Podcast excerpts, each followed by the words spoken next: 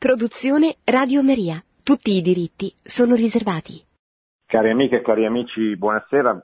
Volevo dedicare questo martedì alla presentazione eh, di un comunicato importante della sala stampa della Santa Sede, dato nel giorno della festa di San Michele, il 29 settembre, nel quale il Papa ha invitato sostanzialmente tutti i cattolici del mondo a eh, ricordarsi nel, nella, nella, preghiera del Rosario, che è la preghiera tipica del mese di ottobre, di eh, pregare per l'unità della Chiesa contro il diavolo che la vuole dividere e di eh, unire alla preghiera del rosario due grandi importanti preghiere, eh, un'antichissima preghiera mariana sul Presidium, che è una delle più antiche preghiere mariane, se non la più antica, diffusa sia in Oriente che in Occidente, e poi l'esorcismo di Leone XIII che si diceva al termine della messa eh, secondo il rito antico precedente eh, la riforma del 1968 voluto da Papa Paolo VI, l'esorcismo, cioè la preghiera appunto a San Michele Arcangelo, perché eh, sconfigga, fermi l'opera del demonio. È un testo molto, molto breve che il Papa ha affidato al, al direttore internazionale della rete mondiale di preghiera per il Papa, il padre eh, Fornos, gesuita anche lui, Ve lo leggo, è semplicemente un comunicato molto breve, non c'è nulla di, di, di particolare se non eh, l'importanza, diciamo, la, la, la, sottolineatura del tema che è molto importante. È evidente che viviamo un tempo particolare della, della Chiesa dove la volontà di dividere, di contrapporre fazioni, di sottolineare il rancore, mettendo la divisione, il rancore, l'astio tra i fedeli, è purtroppo una eh, cosa che abbiamo sotto gli occhi di tutti. E quindi il Papa dice benissimo, di fronte a questo la preghiera e, e questo tipo di preghiera c'è la risposta più importante. Il Santo Padre ha deciso di invitare tutti i fedeli di tutto il mondo a pregare il rosario ogni giorno durante l'intero mese mariano di ottobre e a unirsi così in comunione e in penitenza come popolo di Dio nel chiedere alla Santa Madre di Dio e a San Michele Arcangelo di proteggere la Chiesa dal diavolo, che sempre mira a dividerci da Dio e tra di noi. Ecco, quindi qua vediamo alcuni punti che ho già indicato, ma li ripeto, la protezione della Santa Madre di Dio. Questa preghiera che poi reciteremo è proprio una preghiera di affidamento alla Madonna. La Madonna eh, sapete che è la protettrice della Chiesa da tutte le eresie e da tutti i mali che possono colpirla. San Michele, beh, San Michele è una figura importantissima, oggi è la festa degli angeli, del, dell'angelo custode. San Michele è il capo degli angeli, è quello che eh, è all'origine del, del, primo peccato perché fu colui che nel nome di Dio combatté, come ci racconta l'Apocalisse, contro Lucifero, il più bello, il più intelligente, il primo degli angeli, che si ribellò contro Dio. Il peccato degli angeli è il primo peccato della storia dell'umanità, anche se gli uomini non erano ancora stati creati, il primo peccato nella storia della creazione, è la ribellione del primo degli angeli, Lucifero. È un evento importantissimo come il peccato originale, che non ci sarebbe stato se non ci fosse stato prima il peccato degli angeli. Il peccato degli angeli è un peccato di, di ribellione all'ordine previsto da Dio. Sembra, secondo ipotesi teologiche avanzate anche da San Tommaso, per esempio, che il motivo di questa ribellione fosse la non volontà di, di Lucifero di adorare una creatura, per quanto questa creatura fosse il figlio di Dio, che si, si, si sarebbe fatto uomo. Gli angeli, a differenza degli uomini, sono puri spiriti, non mm, vedono perfettamente le cose. Ecco perché eh, il peccato di Lucifero, a differenza del peccato di Adamo, non poteva essere, diciamo così, perdonato, non poteva essere eh, oggetto di una lunga penitenza, come invece sarà per Adamo ed Eva, che poi diventeranno dei, dei grandi santi, nonostante il peccato commesso, il peccato originale. Gli angeli sapevano perfettamente, scelsero definitivamente e per sempre. E contro questa ribellione San Michele Arcangelo fu colui che guidò gli angeli rimasti fedeli a Dio in questa grande battaglia che si svolse eh, nei cieli e di cui ci parla il libro dell'Apocalisse. Eh, quis ut Deus diceva chi come Dio, disse Michele di fronte a, a Lucifero, di fronte alla, alla ribellione. Ecco allora l'importanza, la straordinaria importanza di questa figura.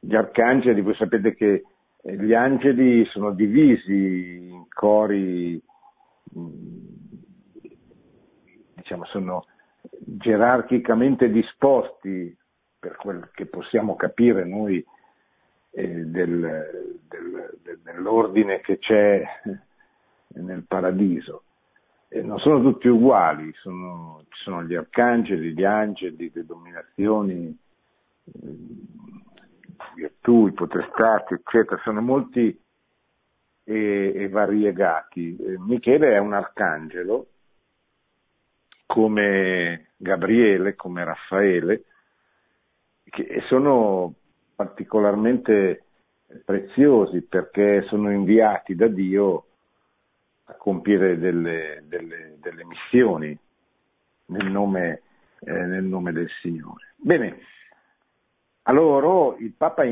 affida la Chiesa perché la protegga dal diavolo. A loro, cioè alla Madre di Dio, alla Madonna e a San Michele. Nei giorni scorsi, leggo sempre il comunicato, prima della sua partenza per i paesi baltici, sapete che il Papa è stato recentissimamente tre giorni in Lituania, Lettonia ed Estonia, che sono appunto i tre paesi baltici. Già martedì scorso abbiamo eh, ricordato eh, alcuni suoi discorsi in Lituania, in modo particolare eh, il discorso che ha fatto ai sacerdoti e ai religiosi, molto, molto bello, molto importante religiosi di questa, di questa nazione cattolica nei paesi baltici. Prima di partire il Santo Padre ha incontrato padre Frederic, Frederic Fornos, direttore internazionale della rete mondiale di preghiera per il Papa. Gli ha chiesto di diffondere in tutto il mondo questo suo appello a tutti i fedeli, invitandoli a concludere la recita del rosario con l'antica invocazione Subtum Presidium e con la preghiera a San Michele Arcangelo che ci protegge e aiuta nella lotta contro il male. Il riferimento è al capitolo dodicesimo dell'Apocalisse, i versetti 7 e 12. La preghiera, ha affermato il pontefice pochi giorni fa, l'11 settembre, in un'omelia a Santa Marta, aspetta che tutte le mattine, celebrando la messa, tiene un'omelia, una breve omelia, citando il primo libro di Giobbe, dice, ha detto il Papa, che la preghiera è l'arma contro il grande accusatore, che gira per il mondo cercando come accusare. Solo la preghiera lo può sconfiggere. I mistici russi e i grandi santi di tutte le tradizioni consigliavano nei momenti di turbolenza spirituale di proteggersi sotto il manto della Santa Madre di Dio pronunciando l'invocazione subtum presidium, che suona così, ve la leggo in latino, subtum presidium confugimus, Santa Dei Genetrix, nostras deprecationes negli spicias in necessitatibus nostris, se da periculis cuntis libera nos semper, virgo gloriosa et benedicta. È una preghiera molto breve, io l'ho imparata grazie a un amico siciliano che me la fece insegnare a memoria, imparare a memoria tanti anni fa, che era solito recitarla eh, durante i viaggi, all'inizio di un viaggio in macchina. Sotto la tua protezione cerchiamo rifugio, Santa Madre di Dio. Non disprezzare le suppliche di noi che siamo nella prova, ma liberaci da ogni pericolo, o Vergine gloriosa e benedetta. Con questa richiesta di intercessione il Santo Padre chiede ai fedeli di tutto il mondo di pregare perché la Santa Madre di Dio ponga la Chiesa sotto il suo manto.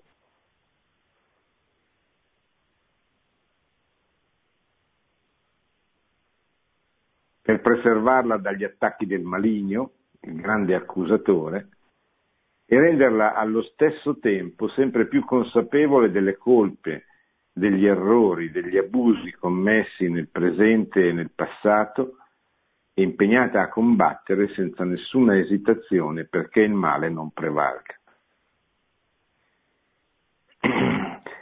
È una, una descrizione molto, molto vera,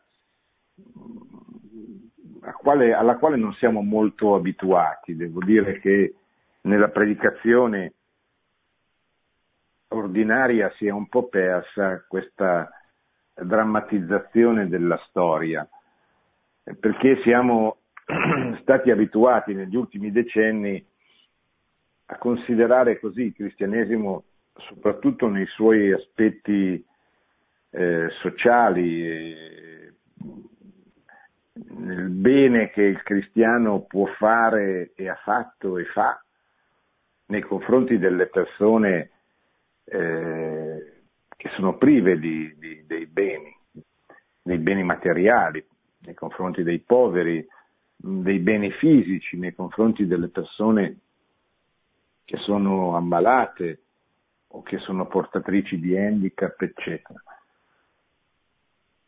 Tuttavia eh, è stato un po' perduto certamente nella predicazione e nella vita ordinaria eh, questa fotografia della realtà che il Papa descrive, o fa descrivere in questo comunicato stampa in modo molto preciso.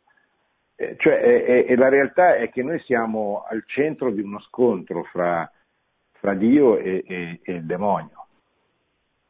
Il demonio che è il principe di questo mondo, eh, di, della cui forza non dobbiamo avere paura, cioè non dobbiamo sopravvalutare la sua forza, ma non dobbiamo neanche pensare che non esista. Il demonio è un angelo, è il più intelligente degli angeli, è pieno di odio, di rancore nei confronti di Dio e nei confronti degli uomini, cerca di eh, portarli all'inferno con lui.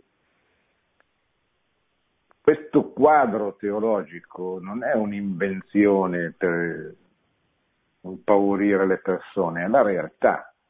Cioè, il diavolo esiste, il diavolo opera nella storia e contro il diavolo bisogna combattere e il combattimento più importante è la preghiera.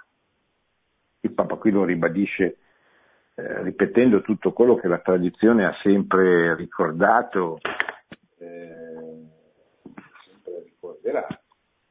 Cioè, finché Cristo non tornerà glorioso per alla fine dei tempi, eh, la battaglia contro le forze demoniache, le forze del, del, del diavolo e gli angeli ribelli, sarà sempre fondamentale, prioritaria. E una delle più grandi abilità del, del diavolo, eh, basti, basta leggere le lettere di Berlicche per ricordarselo, è proprio quella di eh, celare, nascondere la propria identità e la propria azione, fare credere che tutto sommato lui non, non operi, non ci sia, o, o banalizzare la sua azione nella storia. Quello che sta accadendo nella vita della Chiesa è certamente opera del demonio, che sfrutta la debolezza degli uomini, che sfrutta la cattiveria degli uomini, ma certamente opera e la Chiesa oggi è aggredita dall'esterno, come sempre, ma in modo particolarmente violento in questo tempo storico, ed è aggredita da un processo di disgregazione che nel corso degli ultimi secoli ha sottratto tutti, ha distrutto tutte quelle forme di protezione che esistevano per l'uomo, per le famiglie, che erano rappresentate eh, dall'unità, per esempio, che c'era in tutta l'Europa prima della riforma protestante. E pensate quella riforma, il male che ha generato, le guerre di religione, per esempio, la divisione nella Chiesa che permane tuttora che nonostante 50, 60, 70 anni ormai di ecumenismo rimane. Pensate questa grande divisione tra tutti i paesi del nord dell'Europa che sono diventati protestanti e gli altri che sono rimasti cattolici. Pensate alle guerre di religione del Seicento, le guerre fra cattolici e protestanti che hanno insanguinato l'Europa per decine e decine e decine di anni, la guerra dei cent'anni, la guerra dei trent'anni, che hanno eh, portato alla scomparsa della libertà religiosa, perché eh, i sudditi hanno perso la libertà di scegliere la religione che in coscienza ritenevano di dover professare per dover seguire la religione dei principi, la religione degli stati. Questo ha portato a una confessionalizzazione degli stati, cioè a un uso della religione da parte degli stati e anche a un uso degli stati da parte delle chiese nazionali. E tutto questo ha, portato nel corso del Settecento a una ribellione di molte persone nei confronti di questa commistione impropria che ha generato eh, tanta sofferenza, tanta ingiustizia, sia nei paesi protestanti, dove proprio questa commistione fra religione e politica, fra Stato e religione è diventata eh, un'ossessione, ma anche, sebbene di meno, che c'è sempre stata la figura del pontefice a Roma che ha eh, attenuato questa condizione, ma anche negli stati cattolici. Pensate poi al danno provocato nella cultura, cioè nei, nei, criteri di giudizio, nel modo di pensare e quindi e nel costume, nel modo di vivere provocato dall'illuminismo che sfocerà nella rivoluzione francese del 1789 e in tutte le rivoluzioni nazionaliste e liberali dell'Ottocento. E così le famiglie, gli uomini singoli diventavano sempre più, sempre meno protetti dalle, dall'unità delle chiese, dalla presenza di un'autorità politica che, ha, che, protegge, che avrebbe dovuto proteggere la Chiesa, la fede e che invece dall'Ottocento in poi spesso ha perseguitato la Chiesa o comunque l'ha considerata come qualcosa di estraneo agli interessi, alle, alla, alla, alle prerogative, di, uh, all'idea di, di bene comune che doveva essere portata avanti dagli Stati. Poi è venuta una terza fase, quella rappresentata dai socialismi, dall'ideologia, dalla diffusione dell'ideologia comunista, dall'ideologia nazionalsocialista, dal fascismo. E tutte queste ideologie hanno provocato le, le due guerre drammatiche, terribili del Novecento, la prima e la seconda guerra mondiale che hanno provocato la prima 10 milioni, la seconda 50 milioni di morti. Eh, cose che noi che siamo nati dopo la fine della seconda guerra mondiale abbiamo, abbiamo perso l'idea, non, abbiamo mai avuto l'idea di che cosa significhi una guerra mondiale. Una guerra che coinvolgeva la popolazione, non soltanto gli eserciti coinvolgeva la produzione eh, industriale, coinvolgeva la propaganda degli stati, dei giornali dei, e soprattutto una, una, una guerra che ha diffuso nei cuori e nelle menti degli uomini tanto odio, che spesso è diventato odio o fra nazioni, pensate soprattutto alla prima guerra mondiale, o fra ideologie diverse, la seconda guerra mondiale, ma spesso è diventata anche una guerra, un odio fra abitanti della stessa nazione, con le guerre civili. Pensate alla nostra guerra civile, agli strascichi di odio che ha comportato nella, nel prosieguo anche dopo la fine del, del 1945. Poi c'è stata una ulteriore fase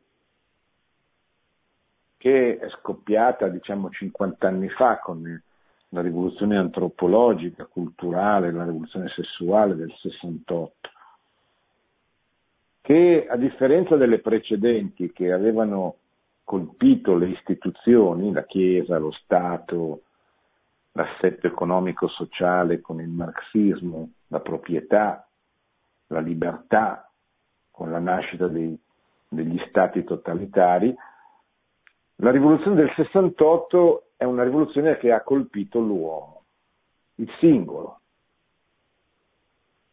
E eh, la sua sfera più intima, ma anche cioè, il suo io, pensate per esempio agli effetti della droga, la droga è oggi delle degli strumenti di distruzione dell'io, dell'uomo più, più forti che esistano.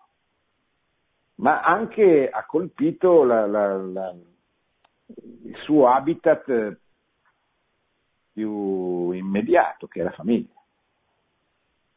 il matrimonio e la famiglia. Oggi siamo arrivati a mettere in discussione i fondamenti stessi del matrimonio, cioè la, la bellezza e lo splendore della differenza sessuale. L'ideologia gender sostanzialmente è questo. Dice, Dio si è sbagliato a fare l'uomo maschio e femmina, perché l'uomo deve essere quello che vuole lui, non quello che la natura ha previsto secondo appunto un piano divino, eccetera. E questo ha provocato e sta provocando i danni, i danni che vediamo. Ora,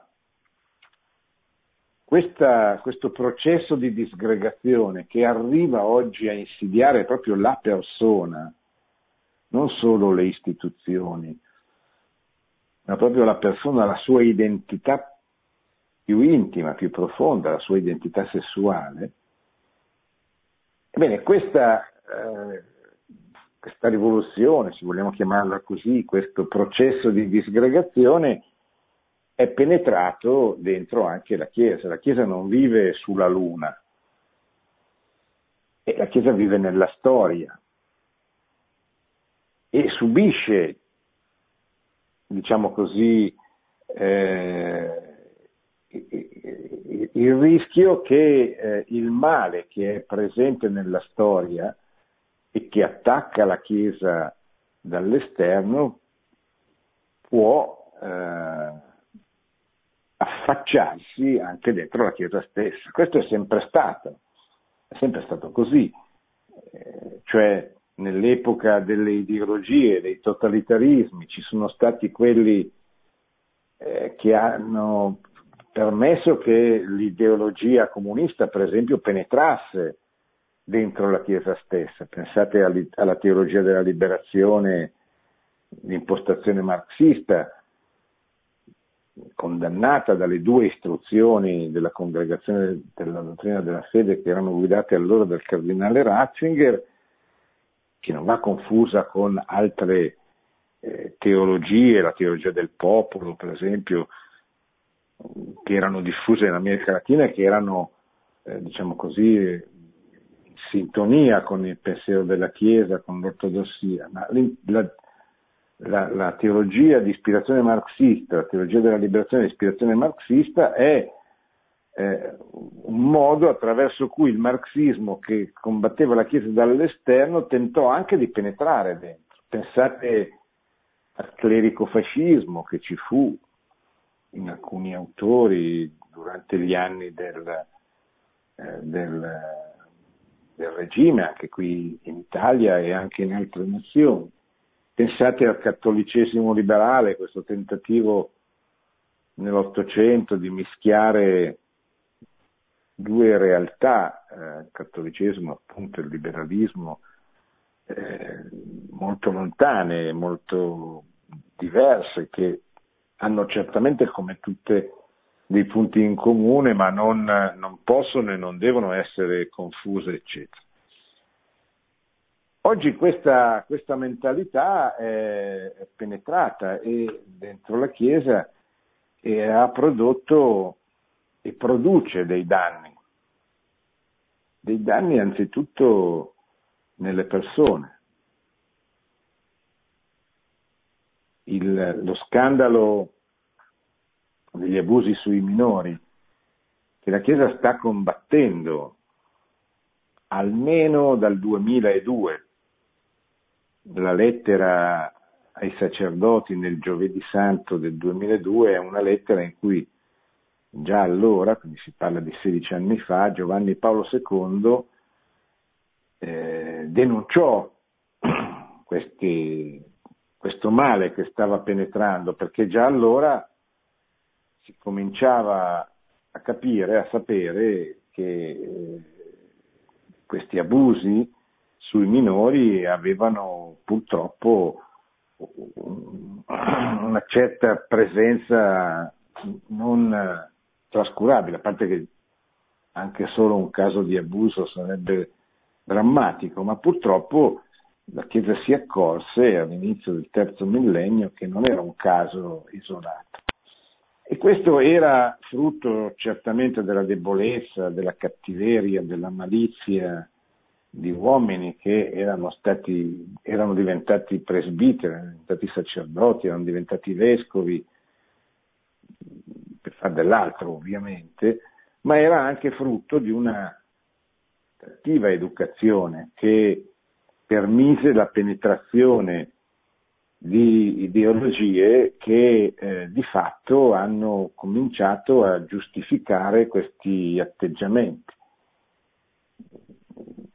Tutto il pensiero della Chiesa sul tema dell'omosessualità deve sempre avere presente questi due aspetti, cioè la persona deve essere accolta, deve essere amata perché è più bisognosa di essere amata di, di, di tutti gli altri, ma il comportamento e l'ideologia che oggi è molto diffusa nel mondo, che giustifica quasi come se fosse una cosa normale l'essere la, la, la, pratica omosessuale, questo la Chiesa non può continuare a condannarla come fa nel, nel catechismo della Chiesa Cattolica, nell'insegnamento del suo magistero, eccetera. E allora, eh, e allora dobbiamo stare attenti perché oggi è questo, è questa la fessura attraverso cui il veleno penetra dentro la Chiesa e produce eh, quegli episodi che non sono pochi e non sono di poco conto, che sono stati oggetto di tanti interventi del, dei papi, pensate alla lettera del 2010 ai cattolici irlandesi di Benedetto XVI, quando eh, si venne a sapere che eh, la pratica della diffusione degli abusi sui minori era stata eh, molto diffusa nella, nella cattolicissima Irlanda.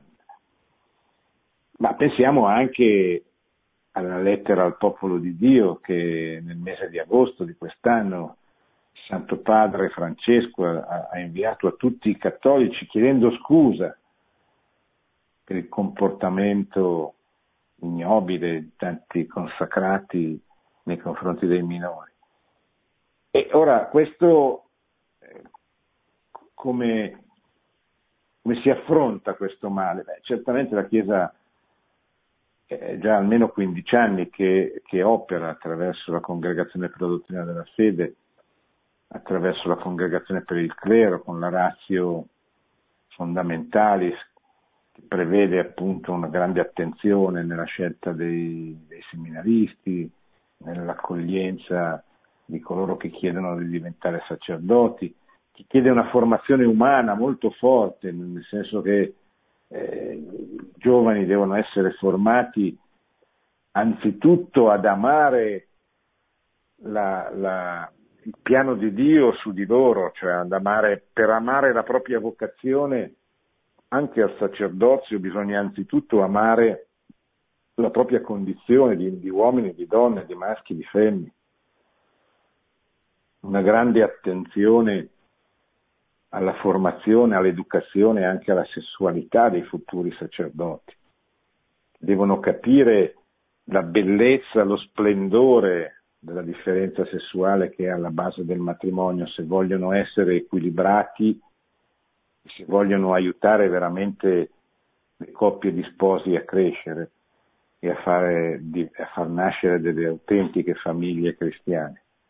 Da questo punto di vista la teologia del corpo insegnata da Giovanni Paolo II nelle catechesi sull'amore umano dal 1979 al 1984, così come l'Umane Vite che 50 anni fa subì l'influenza culturale dell'allora arcivescovo di Cracovia, Karol Wojtyła, che proprio suggerì a Paolo VI, come ha raccontato bene in un libro uscito quest'anno di Gilfredo Marengo che ha studiato proprio i diversi apporti che hanno generato questa enciclica L'umane vite di Paolo VI 50 anni fa, così importante e così centrale proprio in quell'anno in cui partiva quella rivoluzione antropologica, quella rivoluzione sessuale che tanto male fece alle due generazioni successive, visto che sono passati 50 anni.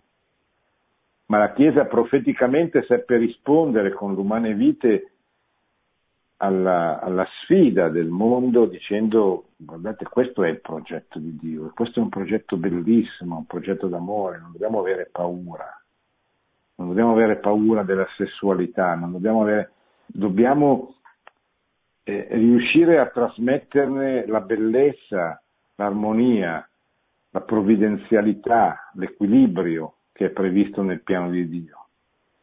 Questo ai futuri sacerdoti perché possano a loro volta insegnarlo, questo alle coppie di sposi, nei, nei corsi precedenti il matrimonio, che il Papa continua a dire che devono essere come i seminari, cioè devono durare tanto, non possiamo immaginare di, di, di aiutare una famiglia con sette incontri. Ci vuole un, un lungo percorso, come quello che, che, che prevede la preparazione al sacerdozio o comunque qualche cosa che, che, che, gli assomigli.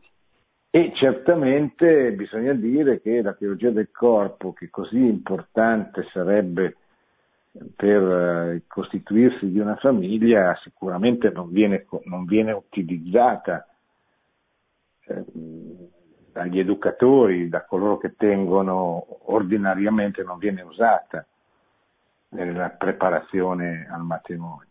È come avere la Ferrari e tenerla in garage, non usarla, cioè, questo è assurdo.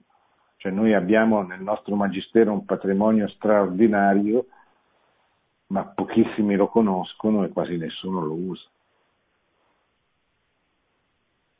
Ecco allora che vediamo come ci sono tante, tanti motivi per affidare alla Madonna la richiesta di proteggerci, di aiutarci, di aiutare la sua Chiesa. E poi il Papa ha chiesto anche che la recita del Santo Rosario durante il mese di ottobre si concluda con la preghiera scritta da Leone XIII. Ve la leggo in latino, ma questa è una versione breve, c'è una versione molto più lunga, tutto l'esorcismo, che potete trovare su internet, su libri di preghiera, eccetera. San Michele Arcangelo, difendici nella lotta. Sii il nostro aiuto contro la malvagità e le insidie del demonio. Supplichevoli preghiamo che Dio lo domini e tu, principe della milizia celeste, con il potere che ti viene da Dio, incatena nell'inferno Satana e gli spiriti maligni che si aggirano per il mondo per far perdere le anime. Amen. Bene, ci fermiamo qui anche noi per un breve stacco musicale e poi risponderò alle vostre domande su questo tema che abbiamo affrontato questa sera.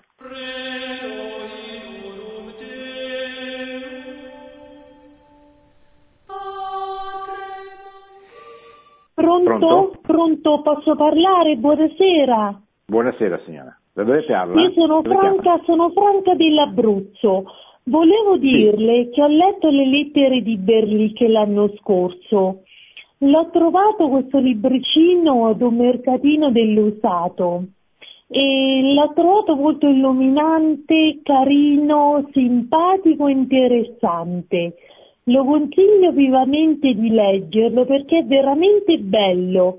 Io non lo conoscevo e poi sentendo il titolo a Radio Maria l'ho acquistato. Per cui lo consiglio, grazie, buonanotte a tutti e buona festa degli angeli custodi. Grazie signora Franca, buonanotte anche a lei. Pronto? Pronto, buonasera. Sì, buonasera.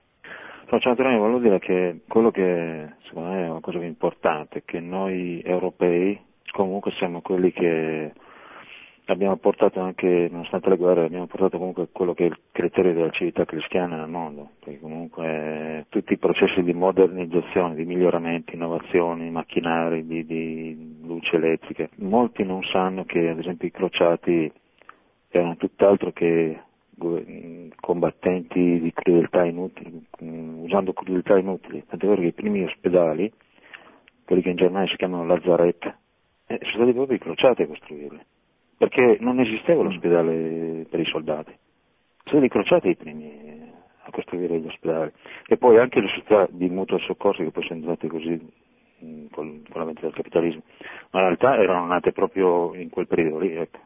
Quindi la civiltà cristiana di innovazione, un continuo progresso dell'uomo. Questo che penso che il Papa stia facendo anche in Cina, spingendo i cinesi a capire cos'è veramente la civiltà europea. Quindi c'è possibilità anche di uno scambio, di un arricchimento reciproco, secondo me. Ecco.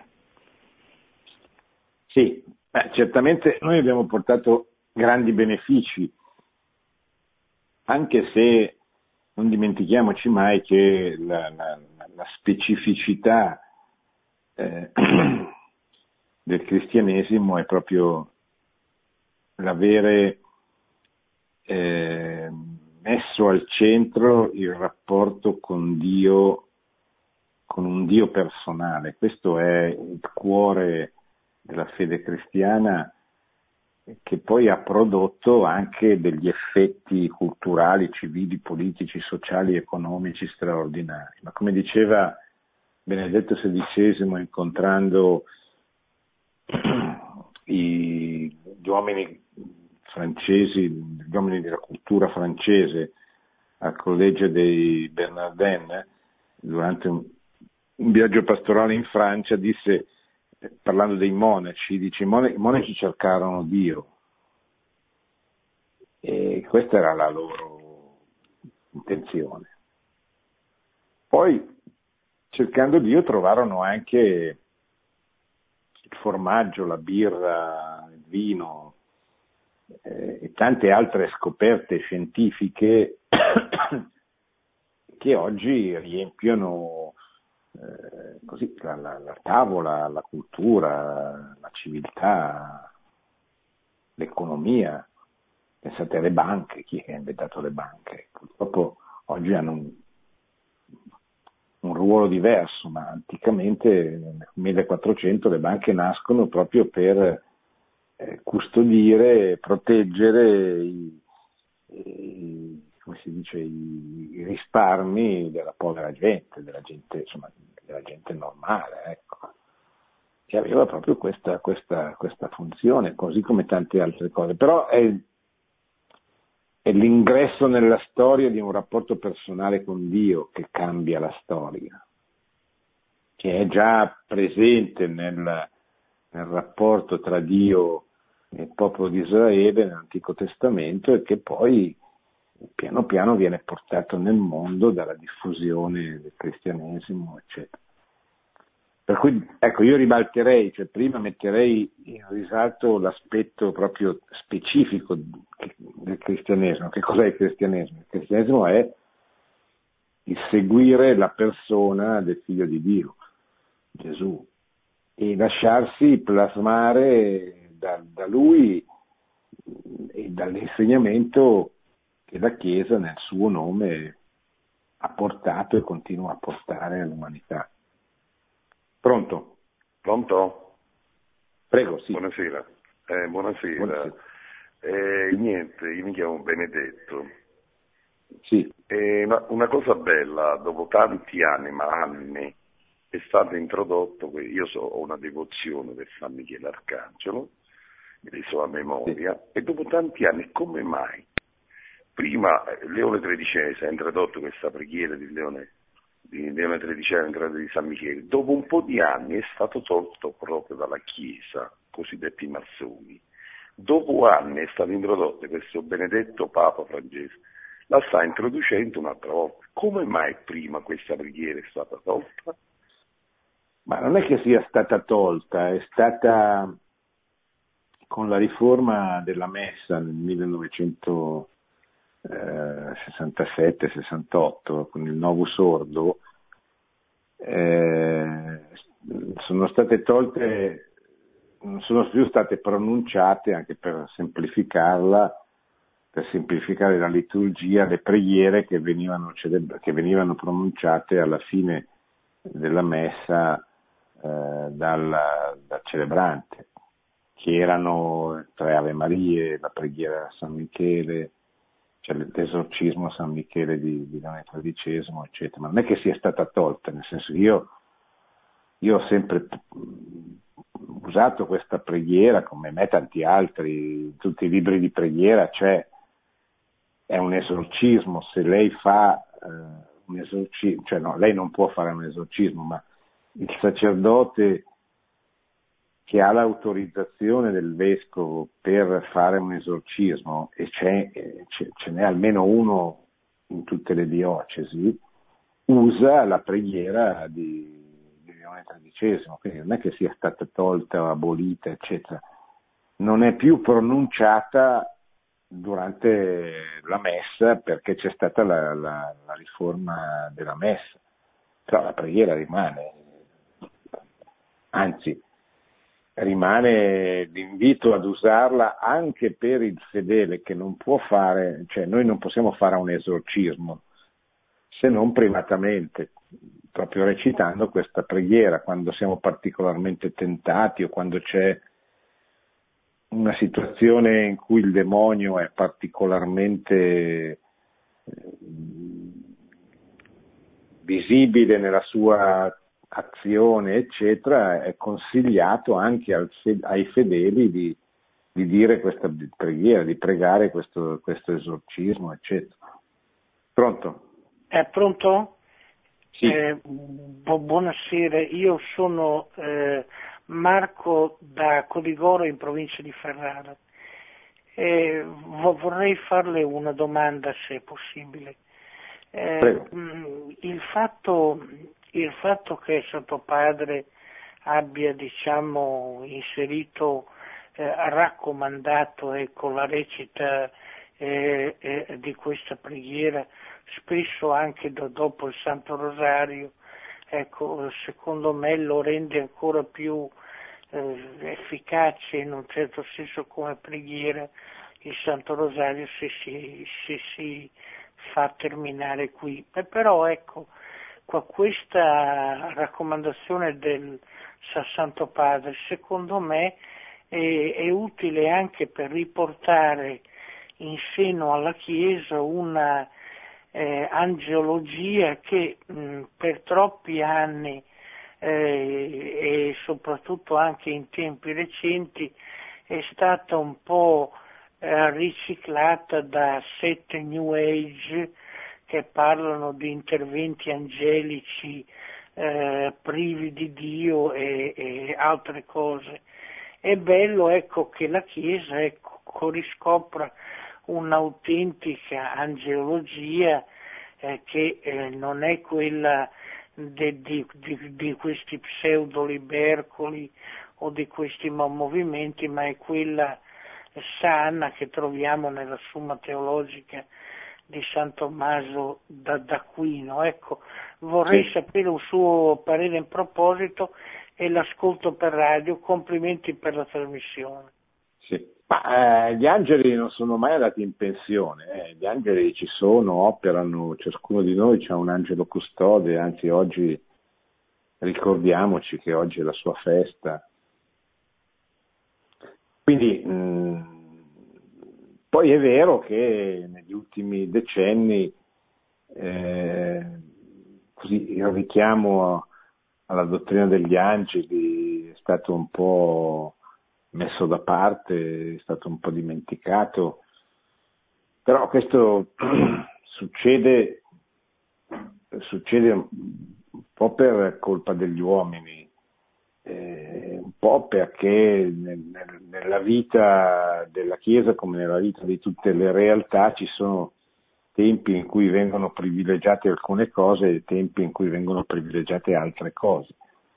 Oggi il Papa dice benissimo, di fronte a questa sfida, a questo attacco alla Chiesa, che è un attacco proprio che ha come caratteristica la volontà di, di dividere, di ferire, di contrapporre, di, di fare entrare nella Chiesa quel rancore spaventoso che, che sta dilaniando la vita pubblica e di tutte le nazioni di tutto il mondo, che non è, non è soltanto l'odio ideologico del XX secolo che abbiamo conosciuto, è proprio l'odio personale fra le persone, quel, quel guardare, come diceva Hobbes, nell'altro il nemico, comunque uno che ti dà fastidio, uno che devi calpestare, uno con cui, anche se non hai motivo, devi, devi contrapporti, devi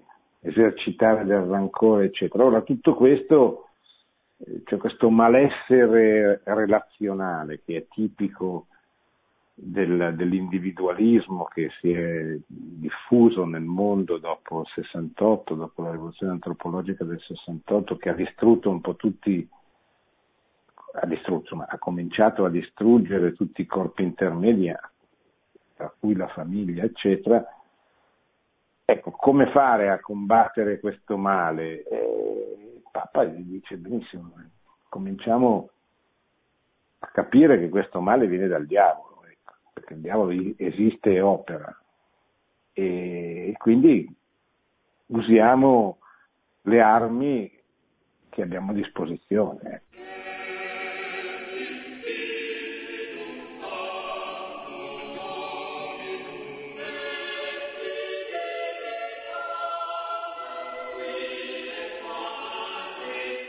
Bene, cari amici, ci avviamo alla conclusione. Eh, siamo, abbiamo letto questo comunicato della sala stampa eh, diffuso dal Santo Padre attraverso il direttore della rete mondiale di preghiera per il Papa, diffuso il 29 di settembre, festa di San Michele Arcangelo, dove il Papa, ricordo eh, ancora una volta, ha chiesto che nel mese de, di, di, ottobre, che è il mese tradizionalmente dedicato al rosario, venga eh, oltre al rosario recitata la preghiera, l'antica preghiera mariana subtum presidium, sotto la tua protezione cerchiamo rifugio, Santa Madre di Dio, e eh, al termine la, la preghiera a San Michele Arcangelo, che è una sorta di esorcismo, perché, la, perché San Michele combatta eh, ci protegga dall'azione del demonio, venga recitata questa preghiera esorcismo al termine del rosario durante il mese di ottobre. Bene, io mi auguro che tutti ci ricordiamo di dire il rosario, di dirlo con le intenzioni del Santo Padre per eh, proteggere la Chiesa dalle sue divisioni, dall'opera del demonio che cerca di dividerci da Dio e di dividerci eh, fra di noi. E, e, che quindi ciascuno di noi nella preghiera del rosario metta queste, anche queste intenzioni del Santo Padre. Buonanotte e buona settimana a tutti. Produzione Radio Maria. Tutti i diritti sono riservati.